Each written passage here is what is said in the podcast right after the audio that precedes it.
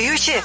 Met, met Tom Rijmakers en Corné Kremers. Elke zondagmiddag zijn we er tussen 12 en 2 hier bij uh, Omroep Land van Kuik. En we hebben even getest en het werkt ook. We kunnen internationaal bellen vanuit onze studio hier van uh, Omroep Land van Kuik in, uh, in Mil. Um, we gaan bellen met Basel. Daar hebben we Peter Groene aan de telefoon. Peter, goedemiddag. Goedemiddag. Want uh, ja, helemaal in, uh, in Basel uh, zitten we. We de hele tijd in Mil gewoond, maar ondertussen zit je in Basel. Hoe kom je toch in godshemelsnaam daar in Zwitserland terecht, Peter? Ja, dat is niet zo heel merkwaardig in het werk wat ik doe. Mm -hmm. Het is vrij internationaal. Maar hoe ben ik daar terecht gekomen? Ja, bijna elf jaar geleden alweer heeft MSD aangekondigd dat ze de onderzoeksafdelingen van het voormalige Organon in Os zouden sluiten. Mm -hmm. En daar was ik er eentje van. Okay. En, uh, en, dan ga je rondkijken en dan kom je uiteindelijk uh, in Basel terecht. Uh, wat op dit moment in Europa een van de meest geconcentreerde plaatsen is voor farmaceutisch onderzoek. Ja, want, want um, ja, ik, ik zei net al een tijdje in Mil gewoond. Van wanneer tot ja. wanneer? Oh shit, daar moet ik even over nadenken. Wanneer was dat weer? dat, was, dat was acht jaar. Okay. Uh, dat was, uh, even denken, van 1976, mm -hmm. als ik me goed herinner, tot nee, 1974 tot 1982. Ja, en dan voor de mensen uit, uit Mail die luisteren van, ja, maar hoe, waar woonden die en van wie is er dan Enne? Ja, daar was er eentje van Nelly van Hout en Harry van Hout. Ja. ja. Um, je vertelde, ja, Organon op een gegeven moment, daar, daar, daar, daar, hield het allemaal op. Dan ga je rondkijken, dan kom je in Zwitserland uh, terecht. En, wat doe je daar nu precies, uh, Peter? Ik werk daar bij een uh, klein farmaceutisch bedrijf aan de rand van Basel. Die doen onderzoek en ontwikkeling naar nieuwe medicijnen. Um, ja, en wat ik eigenlijk doe is vroegtijdig zien of dat medicamenten kunnen werken in mensen. Zo'n zogenaamd translationeel medisch onderzoek. Mm -hmm. Maar nu, nu lazen we onlangs, uh, kregen we een mailtje op de redactie binnen. Zei, Peter die is consul geworden in, in Basel. Wat, wat, wat, hoe, hoe word je dat dan weer? Ja, dat is, dat is inderdaad wel wat merkwaardiger verhaal. dat is eigenlijk honorair consul. Dat is een erefunctie, zoals dat zegt. Ja. En omdat ik al tien jaar hier in de regio woon en ook vrij actief ben buiten mijn werk, met met name gezondheidszorg, maar ook kleinere bedrijven en onderzoek van universiteiten dat misschien, misschien toegepast kan worden. Dus ik heb al in de tijd dat ik hier in Zwitserland woon al een vrij uitgebreid netwerk opgericht. En dan kom je ook met de ambassade in contact, want naast natuurlijk dat de ambassade verantwoordelijk is voor paspoorten en dergelijke, mm -hmm. zorgen ze ook voor diplomatieke betrekkingen tussen landen en ook economische ontwikkelingen tussen landen. En in die hoedanigheid ben ik eigenlijk benaderd, een, een jaar geleden alweer, om, uh, ja, om dus honorair consul te worden. Ja. Met focus, wat ik net al zeg, op economische betrekkingen, handelsbetrekkingen. Maar uh, het heeft ook een, een, formele taak. En dus ja, als consul moet je ook mensen kunnen helpen die in de regio zitten om ze door te verwijzen althans. Ik Ja. doe niks met paspoorten. ehm, maar ik zorg er wel voor dat ja, mensen een weg vinden. Zeker nu in de coronacrisistijd met, met reisbeperkingen. Uh, en dergelijke. Ja, want, want wonen er veel Nederlanders in, in en rond Basel bijvoorbeeld? Ja, Nederland, Nederlanders wonen er vrij veel. En dat komt met name dat hier eigenlijk in Basel, daar zitten eigenlijk alle grote farmaceutische bedrijven.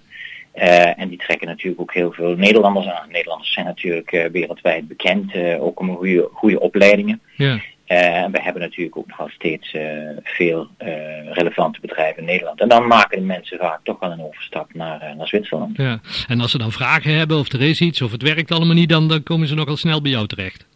Nou, dat is de bedoeling uiteindelijk. Ja. Ik moet mensen kunnen helpen en het is met name in tijd van, uh, ja, als mensen gewoon een, een probleem hebben, uh, wat hier lokaal ervaren, zou ik ze kunnen helpen. Ik probeer natuurlijk zoveel mogelijk mensen gewoon door te sturen naar Bern. Daar zit de ambassade, daar zitten ook kundige medewerkers en over het algemeen zijn er ook gewoon in Nederland uh, algemene telefoonnummers en informatiekanalen Ja. waar mensen hun weg zouden moeten kunnen vinden. Maar goed, nogmaals, uh, dat moet ik een beetje in banen kunnen leiden. En daarnaast uh, vertegenwoordig ik ook gewoon Nederland lokaal. Mocht er iets zijn, is er een crisis, is er iets ernstig gebeurd, is er een treinongeluk. Ja.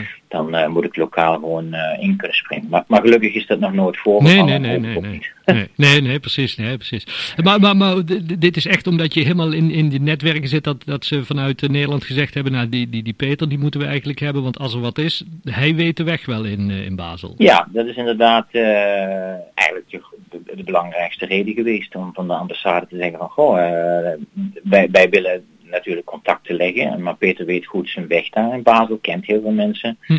En kan ons dan ook in, uh, in contact brengen. Uh, ja, dat is eigenlijk de belangrijkste reden geweest. Ja, fantastisch.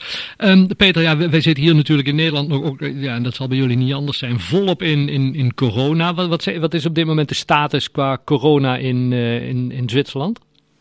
Ja, de getallen zijn hier heel erg hoog. relatief gezien hoger dan in Nederland. Mm -hmm. de ziekenhuizen zitten aan hun max. Ehm, ja, we zitten eigenlijk in, in, hetzelfde, in hetzelfde vaarwater. We hebben niet zoveel beperkende maatregelen gehad zoals in Nederland. Maar we hebben eigenlijk wel in de afgelopen twee jaar constant dezelfde type maatregelen gehad. Ja. Uh, we hebben niet echt veel uh, versoepelingen gehad, maar we hebben ook niet zo'n zware lockdowns gehad zoals in Nederland. Oké, en, en, nu? Wat, wat, wat mag je nu bijvoorbeeld? Je kunt hier vrij in- en uitreizen. Uh, je mag ook naar winkels en restaurants. Uh, er zijn wel beperkingen met de QR-code. Uh, we gelden op dit moment de 2G-regel. Ja. Uh, maar ja, er zijn geen andere tijden. er zijn ook geen, geen sluitingen. Scholen varieert.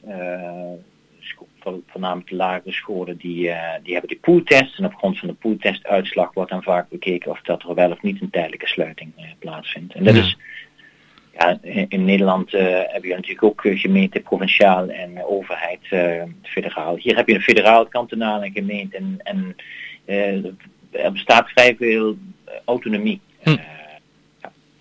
Fijn dat we in ieder geval even mochten bellen, uh, Peter, om eens te horen hoe dat met onze ex-millenaar gaat en wat je daar wel doet. Ja, dat vind ik echt, echt een super, super, super leuke functie daar, consul in, uh, in Basel. Heel toch? erg leuk en, en ik ben ook heel erg vereerd natuurlijk dat ja. ik daarvoor gevraagd werd. Ja, fantastisch. Um, wanneer kom je weer naar, uh, naar Nederland, weer een keer naar, het, naar onze gemeenteland van Kuiken, dan met name Kerkdorp Mil? Ja, dat was eigenlijk afgelopen kerstmis gepland, maar dat hebben we weer af moeten zeggen door, door de maatregelen. We, we, hopen met Pasen weer die kant op te komen. Nou, hartstikke goed. Als je dan uh, in mail bent, laat even lezen. Kun je misschien nog eens een keer hier nabuurten in, uh, in de studio. Um, ik zou zeggen, hartstikke fijn dat we even mochten bellen. Heel veel succes daar uh, met je werk en we houden contact. Dat is goed. Hey, dank, bedankt voor het dank, telefoontje. Is goed. Dankjewel Peter. Dankjewel. Groetjes. Houdoe. Dag.